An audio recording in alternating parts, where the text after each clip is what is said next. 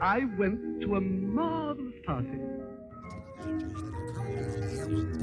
Facts. Most people don't even know the facts. The underlying they go with ideas their gut, don't have enough depth to last for an entire season. money. Christopher, this is only going to work if we speak one at a time. Fine, you first, Eric.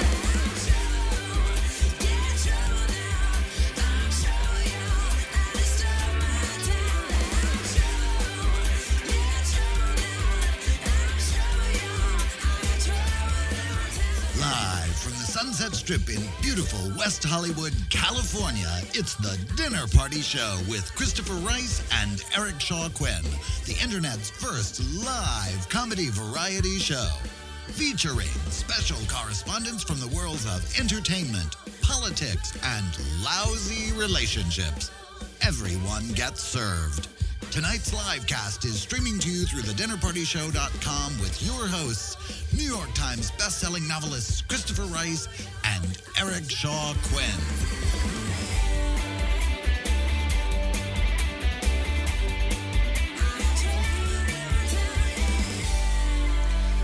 Good evening. I'm Christopher Rice. And I'm Eric Shaw Quinn, and you're listening to the live cast of the Dinner Party Show for August 11th, 2013. And tonight, we will be the only two nerds on the planet not discussing the casting of the new Doctor Who. Who? Why? Because aside from drooling over John Barrowman and some oh, episodes of Oh, baby. Torchwood from a while back, Eric and I are too busy not watching Doctor Who.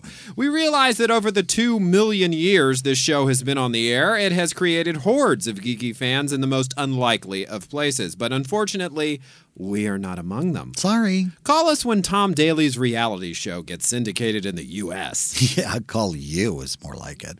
We will also not be talking about the call to burn your Obamacare cards, principally because there's no such thing as Obamacare cards.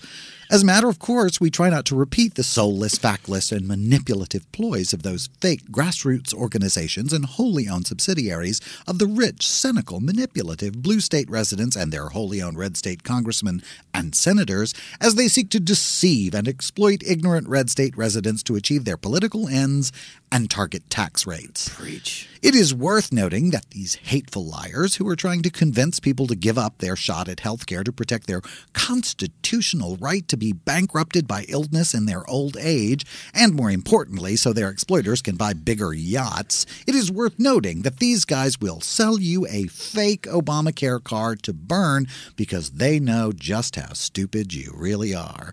Because they've been working on that too. Wow.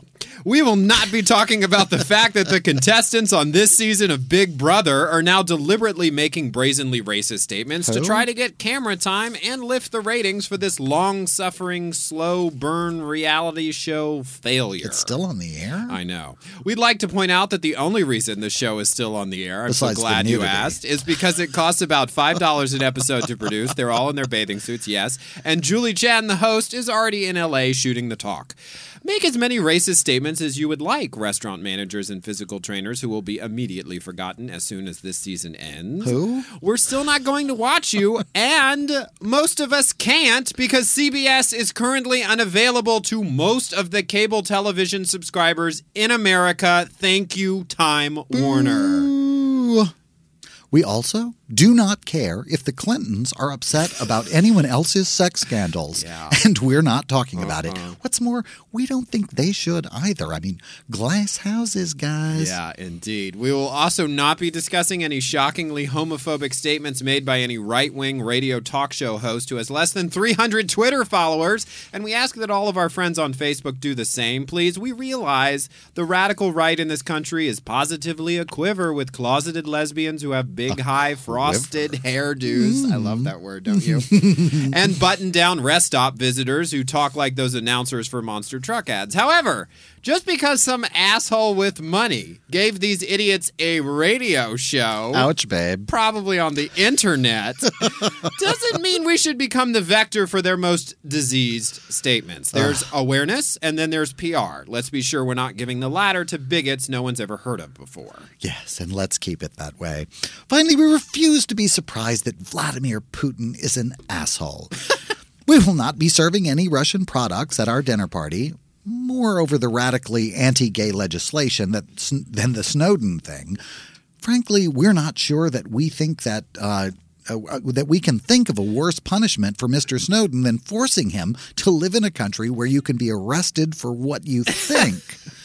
Here, we just arrest people for dull stuff like stealing. But life in a country where supporting someone else's civil rights can land you in jail, that's a special kind of hell. Congratulations, Mr. Snowden. You win. Just out of curiosity, if victory is a year in Russia, what's second prize? Two years? Three years. Oh, Ah. no. As for everything else, it's still on the table on tonight's live cast of The Dinner Party Show. And now, here to deliver tonight's provocation, it's Pope Francis, live from Vatican City. Through the prayers and merits of the Blessed Mary, ever Virgin, of Blessed Michael the Archangel, of Blessed John the Baptist, and of the holy apostles Peter and Paul, and all of the saints. May Almighty God have mercy on the dinner party show. And may all those who seek to judge Christopher and Derek see them as God's children. God's loud children with a big floppy hair. For who are we to judge them for being gay, or loud, or having a big fine floppy hair? For who am I to judge anyone who is seeking the Lord in good faith? I don't believe they are, but I've listened to their show, and I think they would be smart enough to recognize the Lord if the Lord appeared to them. So, in keeping with the catechism, let us treat Christopher and Eric and beloved party people with compassion, respect, and kindness, even as they show very little to the people they spend two hours speaking of which I understand has been me on more than one occasion. Oh, well. Let us include them in God's mercy and light. Let us include everyone, except for women who shouldn't be driving.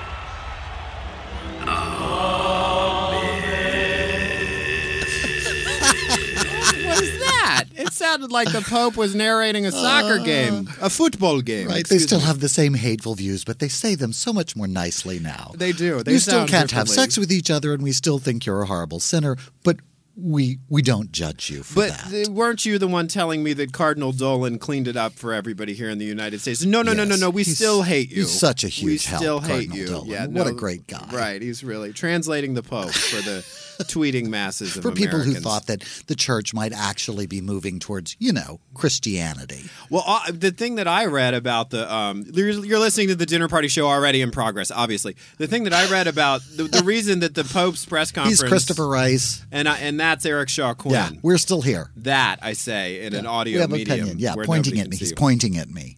Uh, Very rude. We're coming to you live from West Hollywood, where the Sunset Strip Music Festival is currently in progress. And in honor of that, we're having no musicians on today's show. well, we They're do, all down the street singing, we hope. we do have a lot of fucking motorcycles going past our beautiful dining I room. I am telling you. So you may hear them during Yeah. the uh, the process of tonight's show, and we we have to start out with a little good news. Yes. our um, guest Adam Fitzgerald is fine after having a car accident, but the bad news is he won't be joining us on the show tonight. Yes. we still have Marcia Clark coming on. We're always glad to see her, but we're sorry that Adam won't be here. But glad that he's okay. We are glad that he's okay, and his collection of poems are for sale in our store, which you can access on our website, and the slider, which is the main frame in the on the homepage, which many of you are at right now because that's where you opened up our player. But other than that, the dinner party show remains poet free. Absolutely. Back to the Pope. Meanwhile, back in It was a Vatican news City. conference on the plane flying home from somewhere, and the thing that was remarkable was that he didn't duck any questions. No, he literally stood there for like an hour and a half and just talked with people. He does seem more accessible, and I, while they say it's only a change in tone, it is a change in tone. Like Yeah. you know, like that's better than nothing, I guess. Anyway, It's better I, than a sharp I'm stick in your eye. con- confused about how I should react to the Pope, being that I am not a Catholic. Like, should I really get bent out of shape about what he Well, believes? honestly, you know, I'm a big supporter of everybody getting to believe whatever they want, including me. The only time I'm ever I ever have a problem with any other religious believers is when they believe that it's not okay for me to believe what I want to believe. That's Mm-hmm. the part that bugs the hell out of me. I don't care what people believe. Like, knock yourself out. absolutely. Worship a big plastic chicken that gives trading stamps for all I care. really don't care. Like, I just don't see what Somebody did. Uh, I don't. I didn't read enough of that story. Never mind. Um, it's another of Chris read only the headline. What's the headline? You should do that. The we should headline. make that a feature on the show. Turning into, Only headlines, uh, no could- facts. It could be like Eric's rash pronouncement, Right? Um, somebody wanted the right, I believe, on their government issued ID to be a pastafarian, and so they wore a pasta strainer on their head and said that they were officially that the Religious Liberty Act of something allowed them to be a pastafarian. And that was as That's much great for me. I'm I'm behind them. That Be was as much as Think Progress could fit into the tweet, and that was as much as I read today during my pre-show nervousness and, and anxious stomach. Well, the only thing I ever don't understand is about religions is when people become invested in what other people are doing. I just I don't have that ability. I don't give a shit about other people. I guess that's the problem. You just don't give a I shit. I just don't care. Do whatever you want to. I'm really not paying any attention to you. I promise. you promise. care if your guests have enough tea, Right. And you always have hors d'oeuvres at your movie nights. And I like for I would like to think everybody had health care and that poor people were getting Right. fed you still. Care and other peop- I care about You- those kinds of things. You care of things. about whether or not they're thriving. but yeah, and whether or not they're comfortable and thriving and that they're okay, I'm and they're comfortable. Yes, I'm deeply concerned about that kind of stuff because that's about being human. But Right. my God, what what they believe, like having a war over believing something different than somebody else, just completely stumps me. I, I can't even imagine. I know, I know, and I. But I think it's very hard to subscribe completely and devotedly to a creation story about the universe without going down that road eventually. If you are truly trying to advance a theory about how we as human beings, as life forms, were created and what our what our purpose is here on the planet, it's very it's hard for people who are going to make that their vocation not to start dictating to other people how they should live, you know? Like Why? I just I that it's the causal link between the one thing and the other Mm-hmm. that I just can't get. But I, you know, like the, there are plenty of things. The, the list of things we were just talking about. If I ever have a nickname, it's gonna be Dizzy. The list of things that I just don't dizzy. get yeah. is is long. and Okay. circuitous. Well, Breck Artery has a special report for us this week, and then it's about another thing that we don't get, which I believe is the attention being paid to a certain congressman out, a former and his congressman. genitals or anyone's genitals. Out Why do people care what other people? Are? Anyway, take it we'll away, see Brad. what Breck has to say. Take it away, Breck. We take you to Breck Artery live from the offices of the New York Times. Breck. This is Breck Artery live from the largely abandoned offices of the New York Times in New York, New York. The city so nice they named it twice and so nasty that they allow critics to decide the fate of things they themselves cannot produce. Plays and musicals can be destroyed by a few words from someone who's never set foot on stage or sung a note. Ballet, opera, fashion, food, the list goes on and on of things that dilettantes are allowed to decide here. In keeping with the latest developments in the mayor's race here, today's guest wants to add a new critical voice to this acerbic cacophony. Meet Ruth Ann Rand, the new sex critic for the New York Times. Welcome to the Dinner Party Show News, Ruth Ann. Thanks, Breck. I'm very pleased to be here.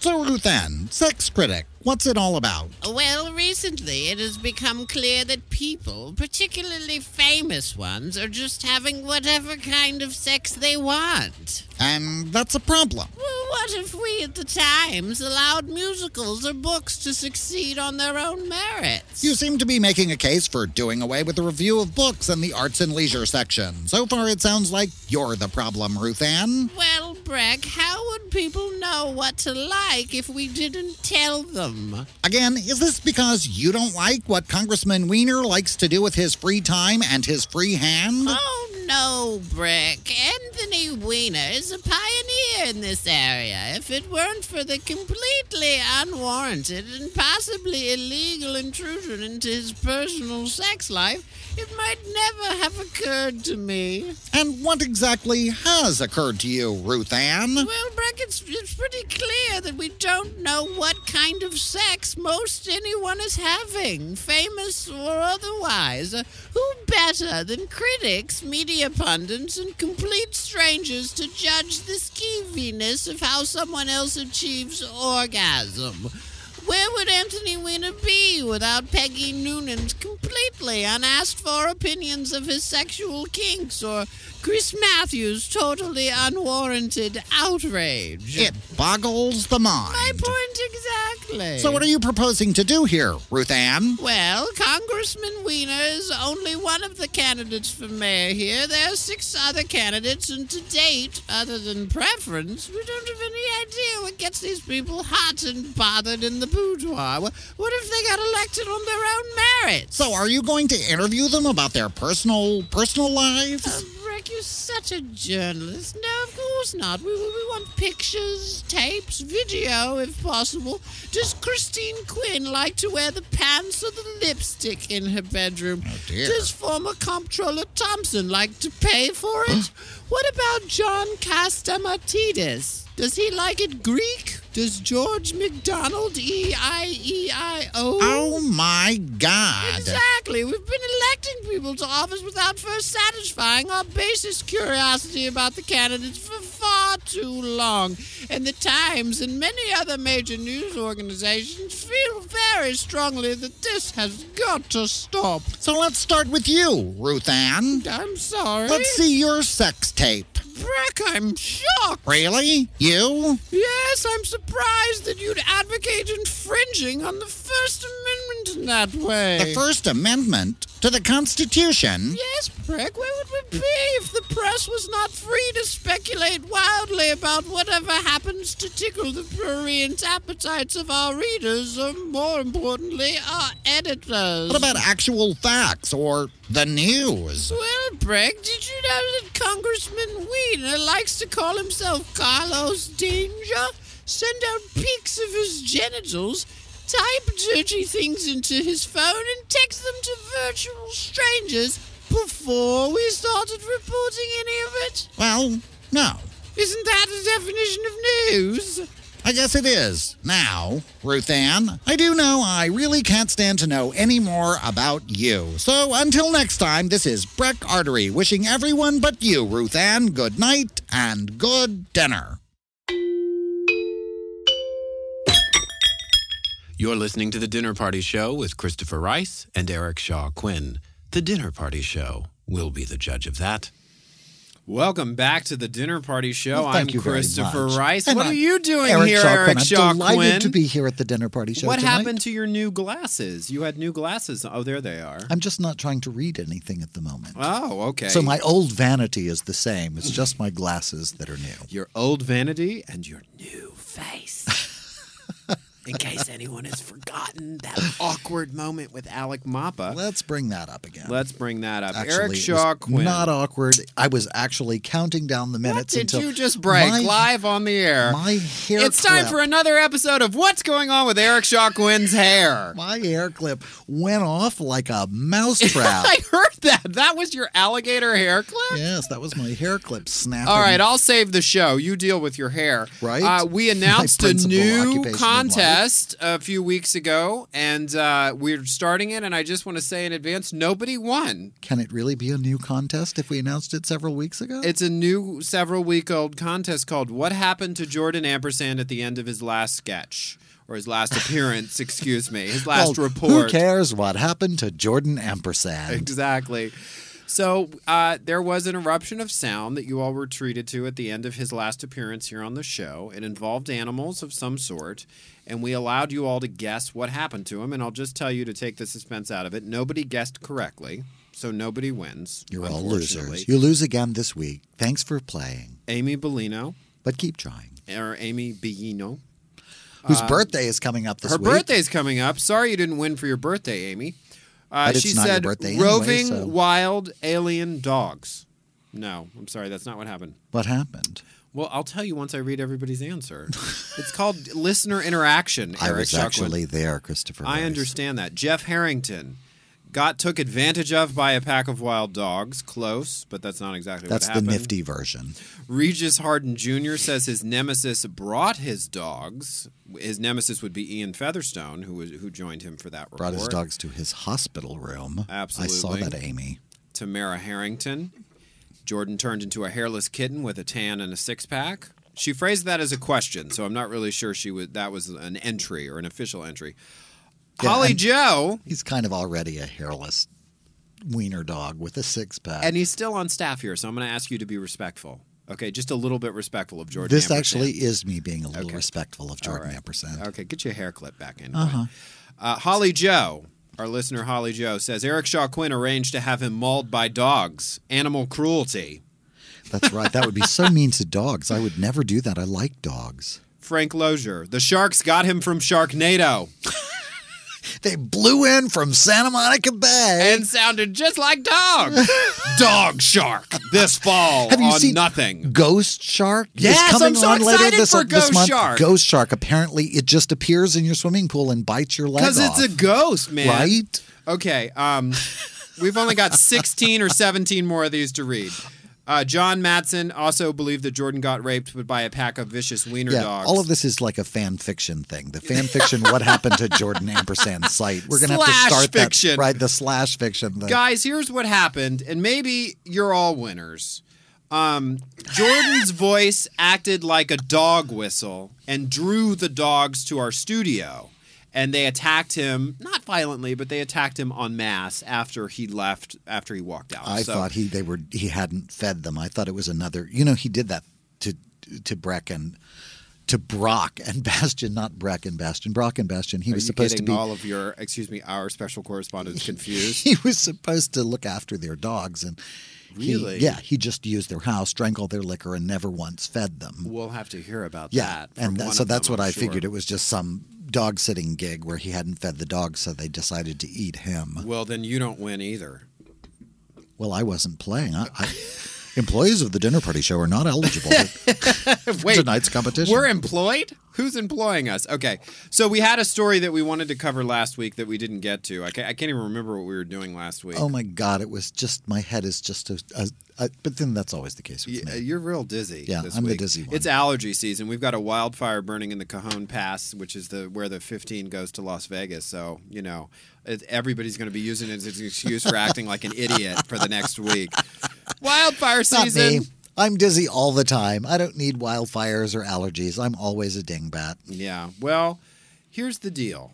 There's some dingbats who work in the sheriff's department in Baton Rouge, Oh, Louisiana. I swear to God, this story. This story, I don't know what to make of this story, Eric Shaw What do you make of this story? I, you know, it's like I always say. Louisiana is the only foreign country in the United States. Here's the deal.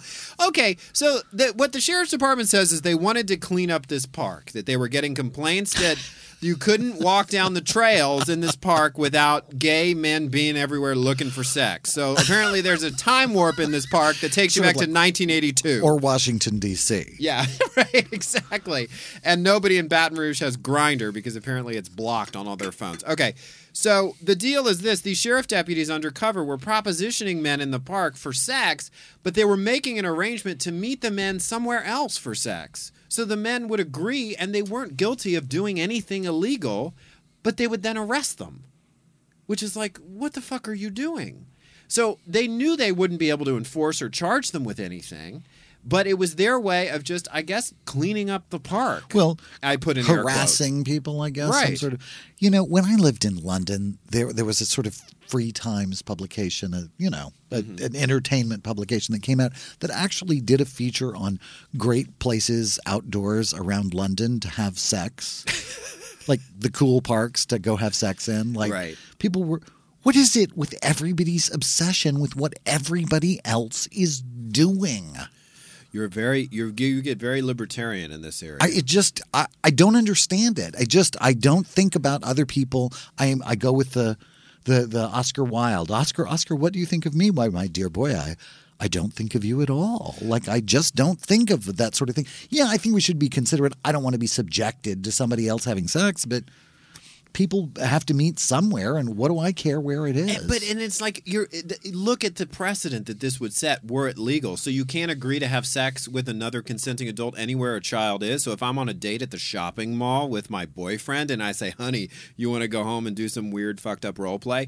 I, I would be in. I eh, eh, I could be thrown in the jail idiot if who's somebody running for overheard us. governor of Virginia wants it to make make it illegal for anyone in Virginia to have oh, oral sex. Oh, I So know. much for That's- Virginia is for lovers. That's just because he's got such a pretty mouth. yeah. Okay. Well, uh, Closet case. That story took longer to cover than I thought, but that concludes the hors d'oeuvres section here on the dinner party show. We now hope you've enjoyed your hors d'oeuvres. No more canapes. But because uh, because we don't have Adam Fitzgerald, as we said earlier, he's not going to be able to make it tonight. We have more stories we're going to talk about. in We have a lot segment. more to say. But in the meantime, here's one of our brand new, much shorter technical promos.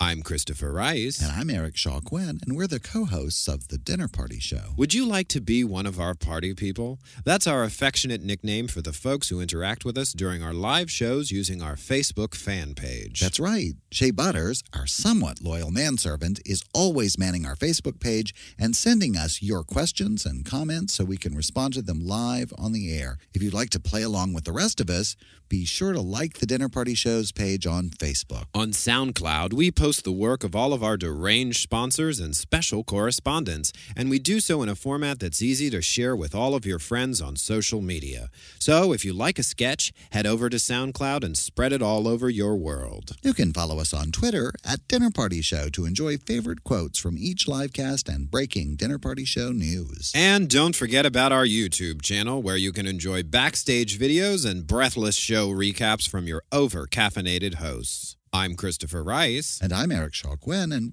we're thrilled to have you at our party.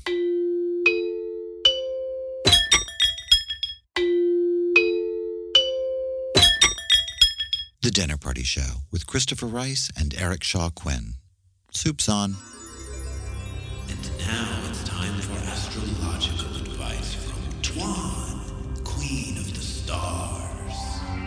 Hi, Twan, Queen of the Stars here, with the real dirt on what the constellations are up to and how you can read the signs before they read you. Prancing is for reindeer, Sagittarius. The new moon in Leo this week should have us all feeling inspired. Creativity will be on the rise in all areas of life this week as the new moon rises on Leo, the lion of exhibitionism.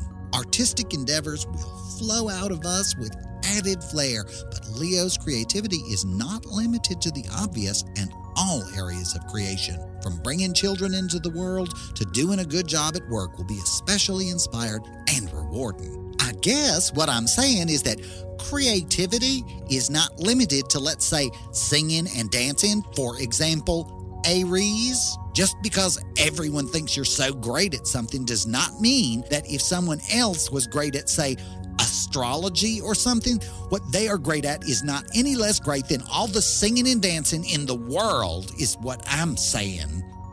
Love will also flourish during these inspired days, and a little extra effort will go a long way towards catching the eye and the fancy of those dreamy objects of your love inspiration. Now is a good time to join a dating site, accept social invitations, and let your love light shine. Or you can just say hurtful things about someone behind their back and think that they won't find out, but they will, and it will not only hurt their feelings, but it will make you look tacky to everyone who finds out what you said, Aries. And believe me, they will find out. So, here's hoping you're all inspired this next week to create something besides trouble for yourself by being a backstabber because nobody can sing a sweeter song than the bitter ballad of revenge. Till next time, this is Twan reminding you to watch out for the stars.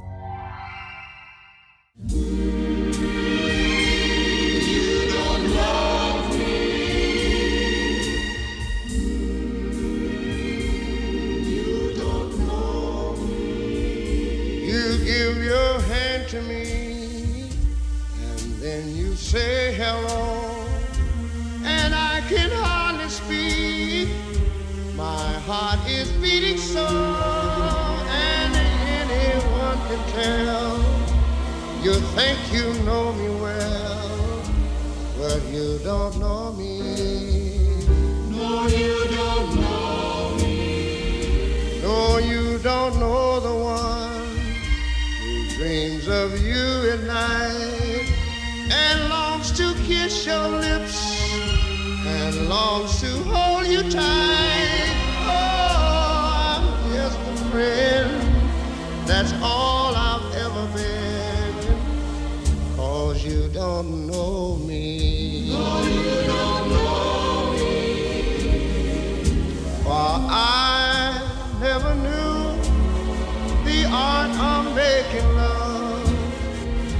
My heart aches with love for you. Afraid and shy, I let my chance go by.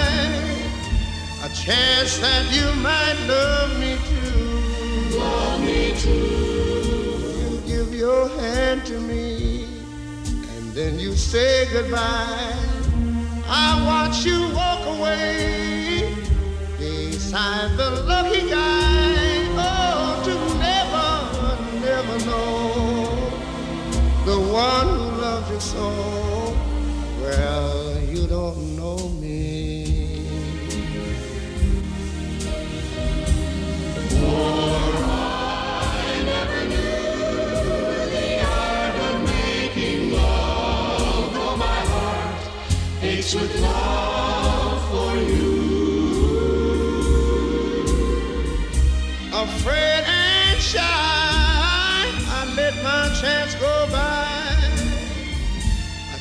That you might love me too. Love me too. Oh, you give your hand to me, and then you say goodbye.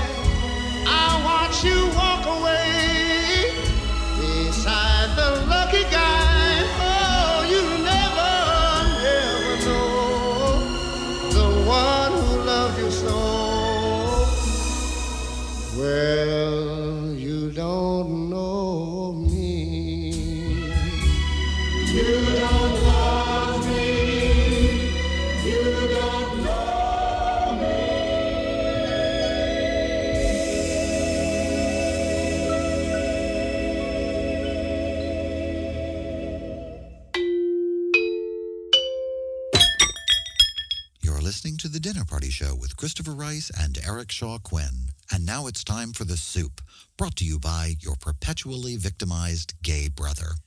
I will have you know that I am writing a play about all of you. The Dinner Party Show. Keep listening if you've got the stomach for it. Welcome back to the Dinner Party Show. I'm Christopher Rice. And I'm Eric Shaw Quinn. And no sooner had one of our party people, John Matson, asked us what Marcia Clark thought of the previous story we covered than Marcia Clark arrived at our studio. Yay! Welcome back, Marcia. So happy to The be The princess here. of MSNBC. I have so been enjoying your uh, recent uh, inclusion on every show I watch on NBC all You the poor time. thing, It's- can't get away no, from I me. quite enjoyed it. Your, I have to say, your commentary on Thursday, I think it was, with, Say, with Lawrence O'Donnell. with Lawrence Lawrence and- O'Donnell. who's the woman? Who was the other author? The, Le- Linda Fairstein. Linda Linda Fairstein, another critically acclaimed mystery You're novelist. ki- they did a thing where they did, if you missed it, go back onto the MSNBC after the show, of course. Listen to the show Mm-hmm. first. Yes. But, but go to the MSNBC site and see if you can't find on the Lawrence O'Donnell show for Thursday. They did this thing where they they played little excerpts from that insane final statement from Ariel Castro, and then you and Linda did commentary. I, it was electrifying. You were so insightful. Marcia was so insightful that Lawrence actually paused and said, Wow, I hadn't actually thought of it that way. Marcia, that was really brilliant. It really was. It was brilliant. Your your contribution on all of this. So we've got a million questions we want to ask you about all of that. So we want to talk to you about this case out of Baton this- Rouge. But first, this seedy case from Baton Rouge. What do you think? You've I had a just minute now to read, read- the article. I, I yeah, I mean, I just now read the couple first couple of pages. Like, what the hell are they doing? What are they doing? You can't agree to have sex in a public place. Are, are- we're all like felons or something. Yeah, like everybody in America is now in jail. That's I what know. I just everybody in. Baton Rouge. Yeah, I said if I agreed to have sex in a mall when children were present, and I, even though I was agreeing to have sex later at home with my partner, I would be guilty of a crime, and Yeah. it's outrageous. No, know it's crazy. It's, It's- crazy. They can't keep these guys locked up. They can't do this. Well, they didn't keep them locked up. I'll say that they let them go as, uh, right Well, away because duh, they had because to. they weren't guilty of anything. But Yeah. they, they they used this basically intimidation act Yeah. to clean up, which I'm putting in air quotes for Yeah. those who can't see us, the park. Which there's got to be something epically illegal about that. Oh, it is. I mean, it is. The law is unenforceable. They- They're trying to enforce a law that's been stricken down by the United States Supreme Court, the Right. anti-sodomy law. You can't. That's not. It's unconstitutional. So Right. they don't have a valid law. So now they're saying they're trying to say, well, we're not enforcing that law. We're enforcing a law that's on the books that says you can't agree to have sex in a public place, and that's not constitutional either. That's so not even, that doesn't even make any No, sense. it makes But no, the, no the sense. Casey Rayborn Hicks, the sheriff's office, office spokeswoman and idiot, says, "quote This is a law that is currently on the Louisiana books, and the sheriff is charged with enforcing the laws passed by our Louisiana legislature. So it's sort of like Constitution be damned. I live in Yes. Louisiana. It's on our books. Right. It's on our books. You can't be barefoot in front of a mirror either. Right. So it's on our books, and we will.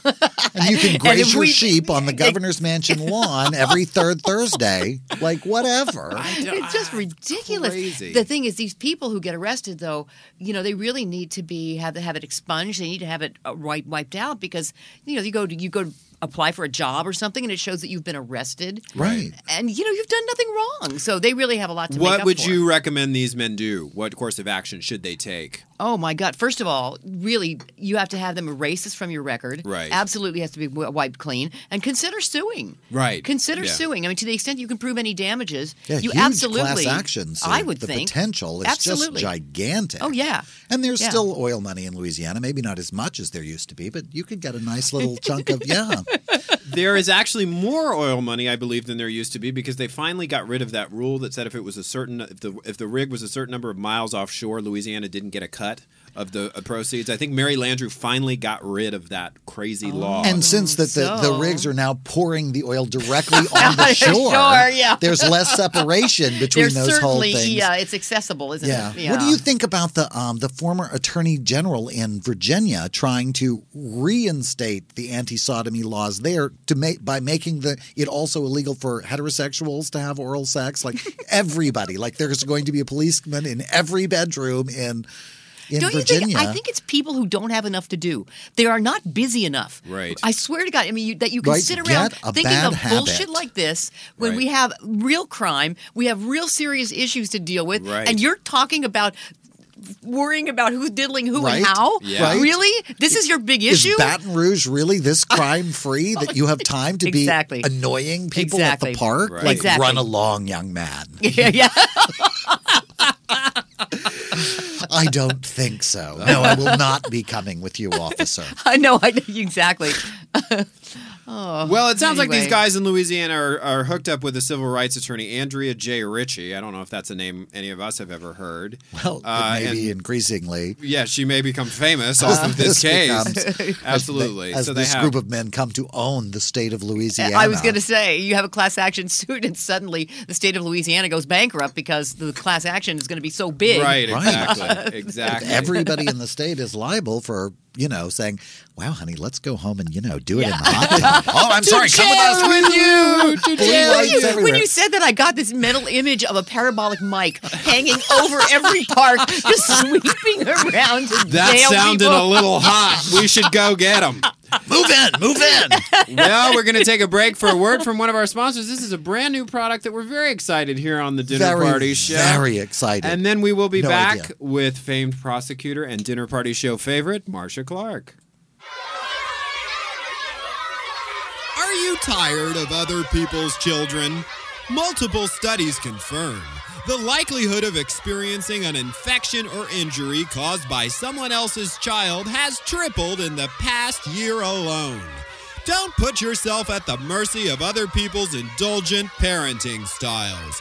Arm yourself with a bottle of new and improved Child Mist.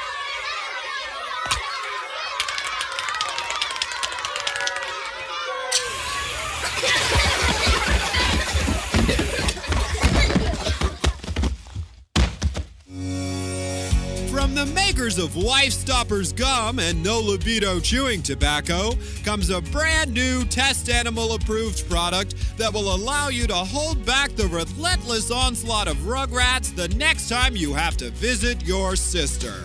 Whether it's your brother's colicky baby who won't stop screaming no matter how much he burps him, or your neighbor's six year old who won't stop asking you questions about dinosaurs even though you already told him a hundred times you don't know anything about dinosaurs, Child Mist is there for you. Each spray bottle contains a possibly safe, entirely medicinal blend of three different herbally suggested Valiums, which places the offending child in a light nap upon contact. Naps range from three to seven hours in duration, and that means with just a few sprays of child mist, your Sunday evening family dinner can go from a drool splattered episode of The Walking Dead to a placid Norman Rockwell painting with a lot of sleeping children in it. Child Mist. Try it today on your neighbor's dog. To find the location of an unauthorized dealer near you, send an email to jm at childmist.com and we'll tell you where to meet our guy who has the stuff. Child Mist. We'll knock them out until you've had a chance to get out.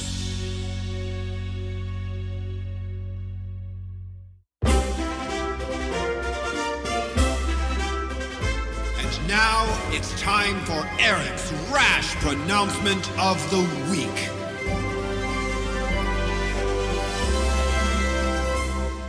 If you think New York is so much better than Los Angeles, I've only got one thing to say to you a plane leaves every hour.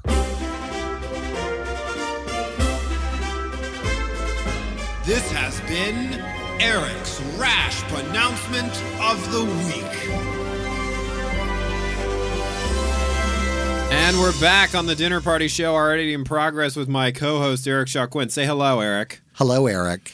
And dinner party show favorite Marcia Clark. Hey guys, How are you doing? Hello. It's so good to have you back.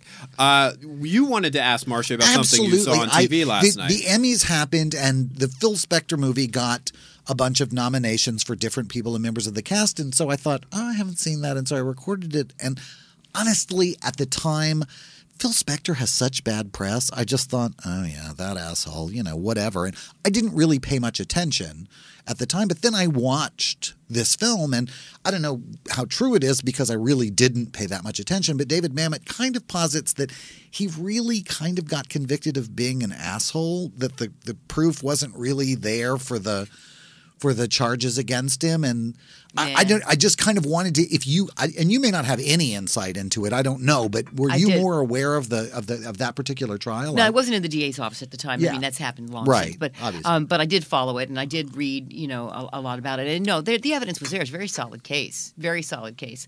And you know, he was he was an extremely talented but very unbalanced individual. apparently yeah Yeah, who and he had a, he had he was known for pulling guns out all the time. It was just something he did. I mean, he, and fired a gun off in a studio once when somebody pissed him off. So he was very They yeah, and they Yeah. they covered all of that, but their their their their premise in the in the film was that because if he had actually fired the shot in into her mouth in that way, that he would have been covered with blood Not true. and Not and- true. Okay, so That's tell not us about true. that. People talk. You know, this is one of these things where it's really tough to get good testimony on this kind of thing. Blood spatter evidence is really more art than science, but but Hmm. there are certain things that are true that can be quantified, and they did in the trial.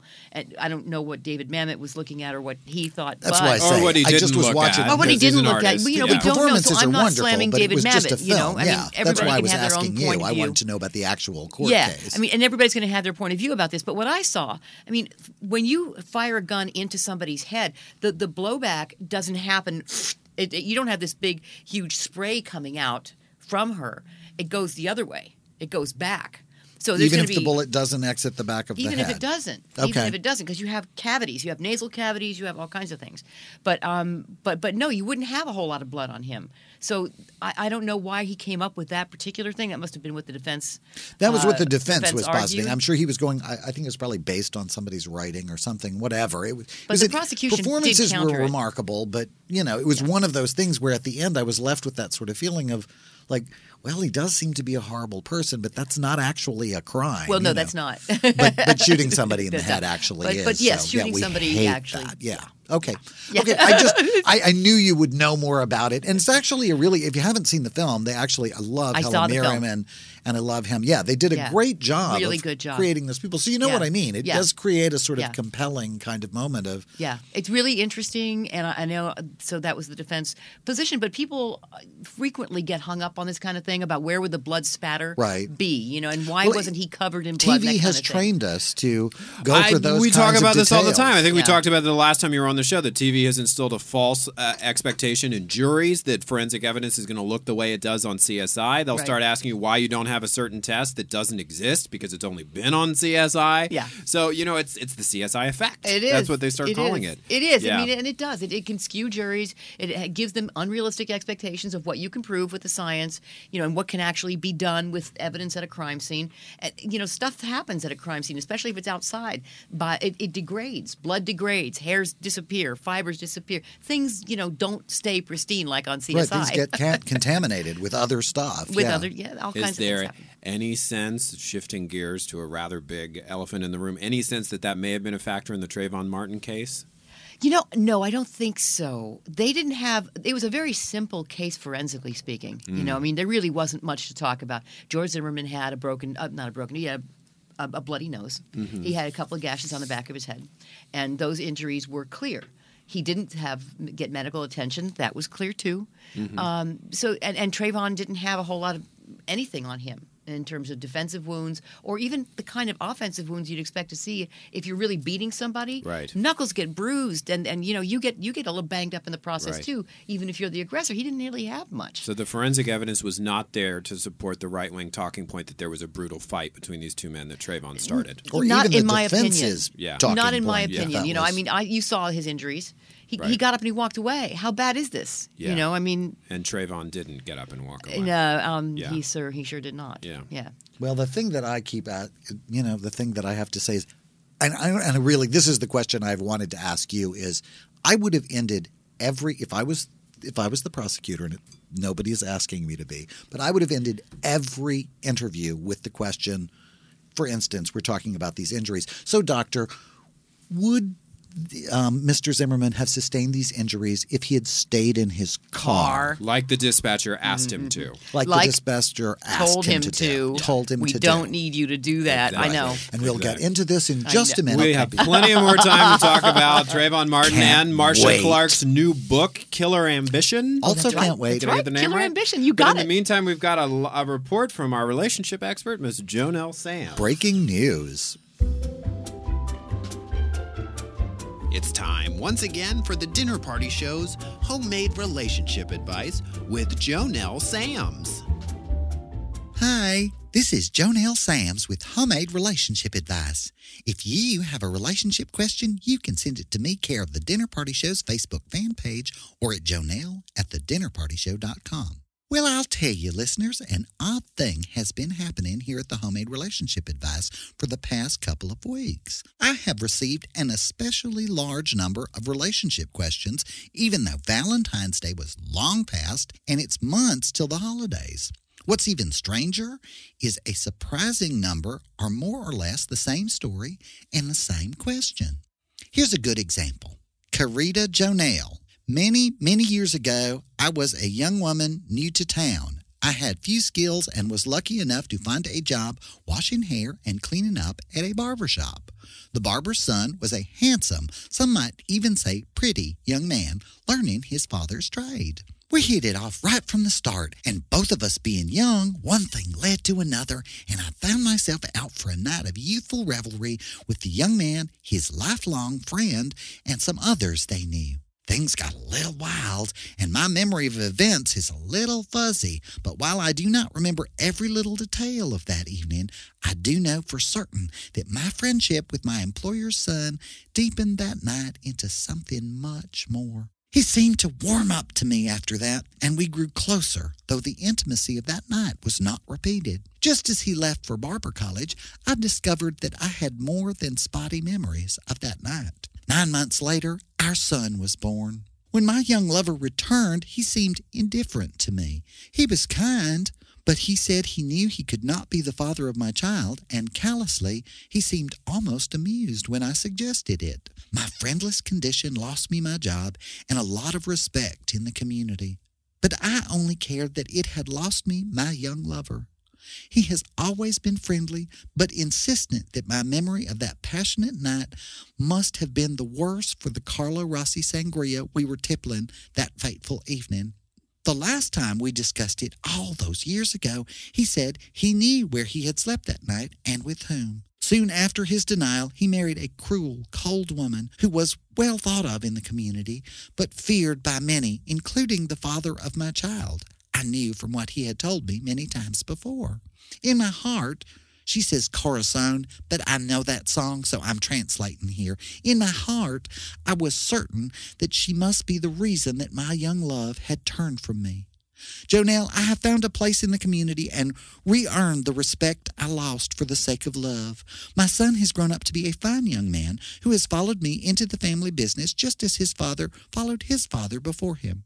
But it is a small community, and I have had to face the lover who spurned me and his wife, the frosty she devil who drove a wedge between us and destroyed our sacred love. Every time I see her or see them together, it is like an icicle in my heart. I plead with you, JoNell, help me to reunite my son with his father and to mend my broken heart. She says Corazon again, but you get it. She concludes, JoNell, you are my only hope. Signed, Bereft by Love. well, like I say, I have literally gotten dozens of letters with stories almost identical to this one ever since we did our pilot episode of Live at Poison Creek a few weeks back. And while the English has gotten progressively better with each new post, the story and the handwriting is very similar from one letter to the next, though they are all signed differently. I don't want to neglect anyone, but there are too many of these to answer individually. But I don't want anyone who writes into homemade relationship advice to go unanswered. So I'm going to give my advice to Bereft here in the hope that all of you others can take it to heart and find some comfort in my words.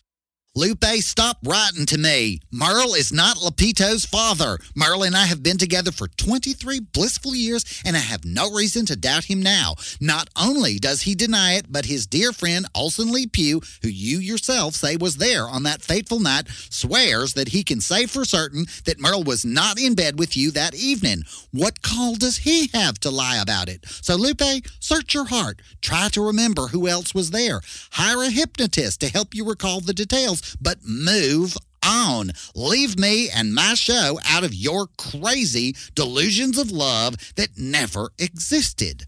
I hope that helps all of you who have written in with similar stories and in broken English to bewail your fate. It is my fondest wish that you may all find peace and the courage to pursue a new life for yourself and to be thankful for the one you already have. You too, Lupe. Till next time, this is JoNell Samms with Homemade Relationship Advice. If you have relationship questions, write to JoNell, care of the Dinner Party Show Facebook page, or to jonelle at thedinnerpartyshow.com. I ask you, would a cold, cruel woman have answered that letter on her show? Hmm. The Dinner Party Show with Christopher Rice and Eric Shaw Quinn. The dish is served. And now it's time for the first installment of a brand new series here on The Dinner Party Show. First, courtesy of the top studios in Hollywood, we brought you some of the world's worst pitch meetings. Now, we bring you some of the world's worst wedding toasts, courtesy of some really pissed off brides. Okay, okay, everyone. Hi, hi, hi, hi, hi. I'm Jan Miller, and the bride Stacy is my cousin, and this is my boyfriend Dan. Oh, hi, hey, uh, how you doing? Uh, yeah, we want to congratulate Stacy and a new husband, William, on their amazing union and their spectacular wedding. And, and tonight, rather than just give the same old toast, Dan and I decided to do something really special. You see, we thought it would be so sweet and romantic to read aloud the very first text messages they ever sent each other. yeah, that's right. You see, I was at Will's bachelor party and Jan here went to the bachelorette party, so After the bride and groom had had a little bit too much to drink, we swiped their phones and we just cut and pasted what we could from the text messages. We haven't really had any time to look at it, so we're gonna dive in and read the whole thing to you right now. Yeah, yeah. Only obviously I'm gonna be Stacy and he's gonna be Will. okay, okay. Here goes. hey, Hey, are you still coming over? where is your place again? It's on the corner of Rickmore and Third, the red brick building with the black awning. I know that building. Oh, really? How do you know my building? I know a girl who lives on the fourth floor. Patricia Weatherly, she's a tramp. How do you know her? You're one to talk. What does that mean? I'm on my way to your house drunk at three in the morning. What do you think that means? You know what? Forget it. I changed my mind. Go home. Seriously? Yeah, seriously, you disgust me. Was I disgusting to you in Philip's pool earlier when you were grinding up against me? Go to hell. I changed my mind. Go home. Okay. Um, according to the timestamp, the next text message is sent three hours later. Okay, here it goes. Hey, What? come over. Why? I disgust you. I'm drunk. You were drunk before. No, I sobered up before. Now I'm drunk again. Come over. Be right there. Okay. Uh, so the next text message is two days later, and it's from Jan, and it says, "Hey." And then the next text message after that is two days later as well, and it also says, "Hey," and "What's up."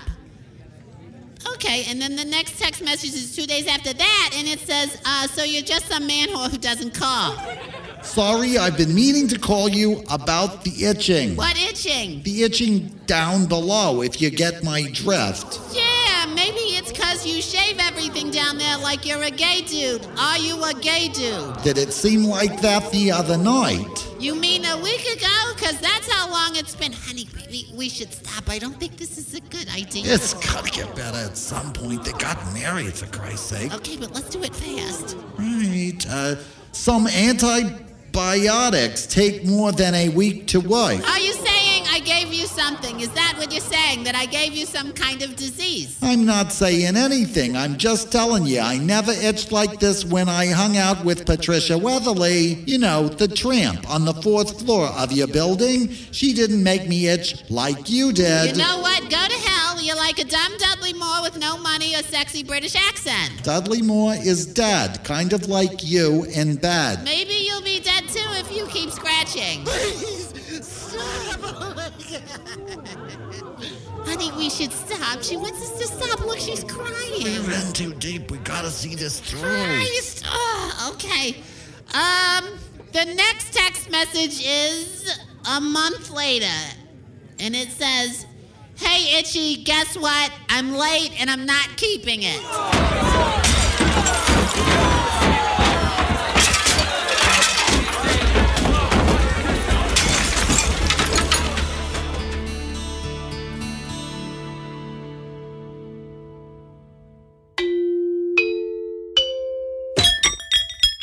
You're listening to The Dinner Party Show with Christopher Rice and Eric Shaw Quinn. And now it's time for The Dish, brought to you by your mother, Mistress of Guilt. That's okay. Go ahead and step on my foot. Why would I need to walk anywhere? I haven't been anyplace nice in years. The Dinner Party Show. Keep listening if you've got the stomach for it. Welcome back to the dinner party show. I'm Hello. Christopher Rice. And I'm Eric Shaw Quinn. We were talking. That was one bad wedding toast, wasn't it? I am telling you, that was brutal. I think those are going to get worse and worse and worse as we I go along. really, you know, like Yeah. I've had to sit through those at the actual wedding. So Mhm. yeah, I went to a wedding. Yeah, yeah. Yeah. Well, another. We'll time. talk about it. For It's an another time. ongoing series. What I want to get back to is I want to ask our guest, Marcia Clark. Thank you so much for being here My with us. pleasure, always, I always. want to get back to the question I was asking just before. So, if I chose as the prosecutor to ask every single solitary witness who got on the stand, do you think that whatever it is you're talking about would have happened if George Zimmerman had stayed in his fucking car? Maybe not using the word fucking, but and as the police asked him to do, do you think this would have happened? What do you think the judge would have done? Would they have made me stop? Yeah, they would have. I mean, you would have gotten an objection irrelevant because it's not relevant to every witness. It has to be relevant to what they're talking about, and it isn't for all of them. Um, and it would be calling for speculation. Do you think this would have happened? You know, it's always an objectionable question, and you might get it out once or twice, but after that, the judge is going to start talking about sanctions and all kinds of nasty stuff. Yeah, that- I have the yeah. feeling that I would spend a lot of time in jail for contempt of court if I was a lawyer. I have the same feeling. I have that feeling of for you just going in court. I get nervous when you have jury duty. Are we ever going to see Eric again? I once went with my sister for a court appearance, and the judge actually said to me, because I kept interjecting, even though I was just sitting in the audience. Oh. And the judge actually said to me, uh, Do you have something you'd like to say? And I got up from my chair and took over the proceedings. No. I did. Oh, I got up my and said, God. Well, what we're trying to determine, Your Honor, is if she's already paid the fine, if we just leave, if that's done, if that covers whatever it is that she was there, you know, traffic court, whatever it is that she was. And he was like, Yeah, that really doesn't. he's like, Well, then we're good. We can go. If you're good, we're good. And he was like, Oh, well, okay then. right. But traffic traffic court means he had 30 other cases lined up outside. That's So true. he, whatever got you out That's quicker, true. he was in favor He was of. delighted, Pretty but much. it Yeah. really was That's one of those moments when after it was, it was like, you were this close. I, as a child, I got hit in the mouth a lot because that's where all of the smart shit was coming from. Yeah. Oh, yeah, I know. I, you don't have to tell me. I work with you. Yeah. I Yeah. work. I Yeah. started a radio show with this guy for a reason. Yeah. Because he's got a Happens a lot. smart Okay, mouth. well, that was my big question. Now let's So- about Trayvon Martin. I'm going home now. Oh, yeah, that it, that's it. That's all there was. That's it. That's all. All right. No, No, we got Absolutely plenty else to talk about. We want to talk about your new book. You have another. It's the third book in the Rachel Knight series. Yes. Killer Ambition. Killer Ambition. It's currently available for sale in our store Yay. at thedinnerpartyshow.com. So uh, tell us about. Did you go on the road? What have you been doing to promote it? I've been out on the road. I was in New York and Connecticut, and where have I been? I've been all over the place. And I was just in Texas, in Houston, and in Austin, and so and now I'm going back out to. I'm going to be up in San Francisco, and then my favorite place, and then I'm going to be, uh, you know, I'm I'm just kind of. And she's going to be on MSNBC pretty much MSNBC. all the time. We'll, we'll see. Are you getting never your know. own show? How much longer can it take? You had your own show on MSNBC, didn't I you? I did. I, I was actually a substitute host for Geraldo. Oh, How funny is that? Geraldo used to be on Especially given our, MSNBC? yeah. Um, He was. He used to have a show on CNBC that was before CNBC was Oh, right. a financial channel, and it was talk, and it was Rivera Live, and I was he. That's where he he was the one who brought me in and had me substitute host for him, and then I wound up doing hosting for all kinds of different shows on MSNBC and Right, CNBC. But um, but you know, I have to tell you, I don't really. It's not a gig that really interests me at all. Really? To be honest, yeah, Really? it's fun to step in and be a guest and Yeah. talk about the cases. But if you have to be there every day and talk about this stuff every day, five days a week, It really it's the it is the deceptive part of television. It's like factory work. Yeah. Like while the stories change for the audience, Right. it is the same, Same. gig. It's a grind every day, every day, every day. Yeah. Yeah. It can Yeah. really I get that. Yeah. I've done that kind of TV before and it's still fun. It's Yeah. great and it's exciting and it's a great career, but it is very repetitive despite the fact that the stories change, you're really doing exactly well, the same thing. Well, and like the Jodi Arias case, people, oh, you know, all of the cables were going crazy about this case, and I couldn't have been more. I have to tell you, there was what is there to talk about here? yeah, she Right. killed him. She, She did. did it. It was a horrific She did it. crime. She admits it. yeah, Shoot her in the head. we're done. Throw her in the Shoot ditch. her. Shoot her in the head and throw her in the ditch. I'm, I'm through Okay, with her. off with her head. Off with her okay, that's a different kind of court. Yeah, it's an interesting court. the kind of Marie Antoinette over here. Yeah, that's the yeah. Uh, we have a question that relates to what we were talking about, not the off with her head part, but Alan Fogg. Though we uh, could probably work that back in. One of our party people, Alan Fogg, has said, uh, Marcia, you've had so much success in several areas, and he'd like to know whether you always plan to try different fields or whether you took the opportunities as they came up. Obviously, we know you don't really like the hosting gig. So, yeah, we've we've nixed one of them. Yeah. no, but Covered but I did do that. You know, I did. I I kind of take things as they come along. I didn't expect to do. Um, different stuff, and I certainly didn't plan to be an author, but I wanted to be a kid when I was a kid. It was a childhood dream to write fiction. I loved murder mysteries, loved Nancy Drew and the Hardy Boys. Nancy to be fair, Drew. loved that stuff, right? Love so I was always addicted Drew. to crime, right, and but I never thought I could earn a living at it. right. And then I just kind of did. I mean, Cool. I, I finally took the leap because it was one of those things now or never. Right, you know, absolutely. Live the dream. And we'll talk about that more when we come back. We're going to take a short break for one of our lovely sponsors, and then we'll be back with Marcia Clark. Coming soon to a theater near you. He's one of Hollywood's hottest young stars, and he became one by not doing very much at all. He's Ryan Gosling, and he's the star of Ryan Gosling Stands Still for a While. Sir, are you all right? Yeah, I'm fine. I'm Ryan Gosling. Okay. Do you need a shirt? No, I'm good. First, he stands by himself in a park. Then he stands and stares out of a hotel room window for a while. Then he goes for a walk and ends up standing on a street corner next to a river. Hey, you! You're not allowed down here. I'm Ryan Gosling. Oh, all right. Want a shirt, kid? No, I'm good. Thanks. It feels like the longest film you've ever seen. And if you don't have the hots for Ryan Gosling, it'll seem even longer. But then, all of a sudden, right at the end, this happens.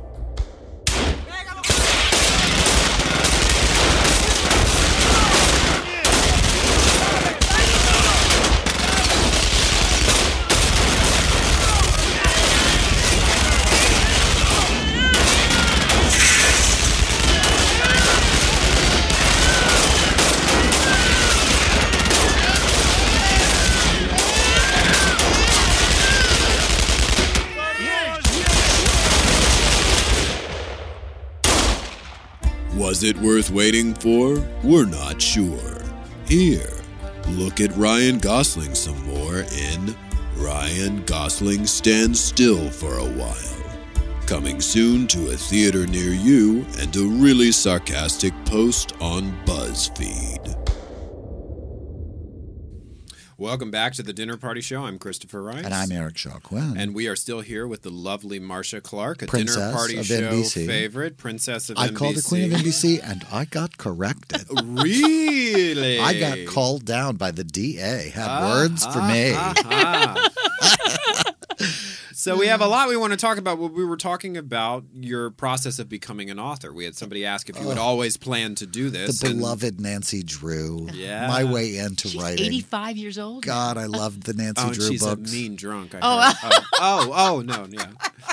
Did you know there's a Nancy Drew Appreciation Society? I met them at BoucherCon in San Francisco. Yes. They had a table, which is the World Mystery Conference. Uh, they had a table set up. They, I bought you, I think, a pencil pouch, Eric Shaw Quinn, have with a Nancy pencil Drew pouch. on it. I have Everyone needs all a pencil kinds. I have Absolutely. notepads and pencil pouches and Look, I have a purse. I did too. have a Nancy Drew purse. Is that the pencil pouch that we're talking about with I the illustration know. on it that I Probably. used? I I, don't- got I a didn't Nancy realize Drew you had watch. that. Did you get the Nancy Drew watch? I, I got that. don't have that. I shopped. I shopped. I'm not actually as big a fan of Nancy Drew as you two, so you guys can run with this if you'd like. It's a uh, wonderful childhood memory. I used to love it. You could I would wake up on a summer morning and I could literally read an entire Nancy Drew book before I got up. Like Yep. and it would not be that late in the day. It would be Right. before noon. I could literally lie there for a couple of hours and read the whole mystery. And there were maps. Yeah. Loved when there were maps or floor plans. Floor plans. And there were So all of cool. these, you know, Yeah. there were solvable clues and she was, Was there cool and she math had too? No, no, no math. No math. No, No math. math. no train A, train No, B. No, no, no. no math. No math. I would have I would have put the book right down if there had been math. it was good. You're a writer because of Nancy Drew. Well, yeah, I guess that's it. I mean, Yeah. she's my muse, right? Right. But no, I just there there came a point after I had been writing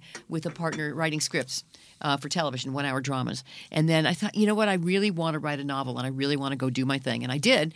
And it, it didn't just I didn't just get published, you know. It wasn't just like, oh, I think I'll write a book. Oh, look, I'm published. Yeah, you know, I I wish, but that. no, I, yeah, no, uh, uh I, I there were a couple of It's yeah, hard. The efforts that That, that, was that was more my story for obvious reasons. But anyway, go on. anyway, I had to say It's it. hard Did you did you write like I wrote a few books that got you know into the fireplace because I did not want any any That sounds chance like a anybody would Nancy, ever see Nancy them. Drew title, Into the Fireplace, The Fireplace, with Nancy yeah. Drew. No, I didn't. I wrote a bunch of screenplays that went nowhere. Yeah. and and a lot of them morphed into my first book. But anyway, we're talking about you. But that's- mean- but that's cool. But, but- See, that- but there, yeah, there's a process a there. Yeah. And- Yeah. and I think if I kept my name off of it, we, who knows how long it would have taken to get published. You know, we look what we just saw with J.K. Rowling, right? The mystery Oh that she wrote uh, under a pen name and nobody knew. It sold three thousand copies. You Yeah. know, Yeah. Joe Hill, Stephen King's son, kept his identity a private, and and I think he had four manuscripts that didn't sell. So it's you know it's Yeah. it's anyway. It's a very tough market. But what it's fiction. important, I think, to tell people that you were not some ghost-written celebrity. no. no. you actually wrote this book. You wrote many drafts of it. You worked on it for a long time with your agent, and Yeah. and you've had a lot of people kind of say, "I thought it was going to be some ghost-written thing." Not that there's anything against ghostwriters, Eric Shaw Quinn, who is a very successful. I haven't had a ghostwriter. ghostwriter. You were the ghostwriter, is all. I I'm was the most visible ghostwriter in the history of writing. Anyway. the only ghostwriter whose whose hiring was announced on the Jay Leno Tonight program. That's oh my God, true. serious? Yeah, he, That's he, so he funny. said so.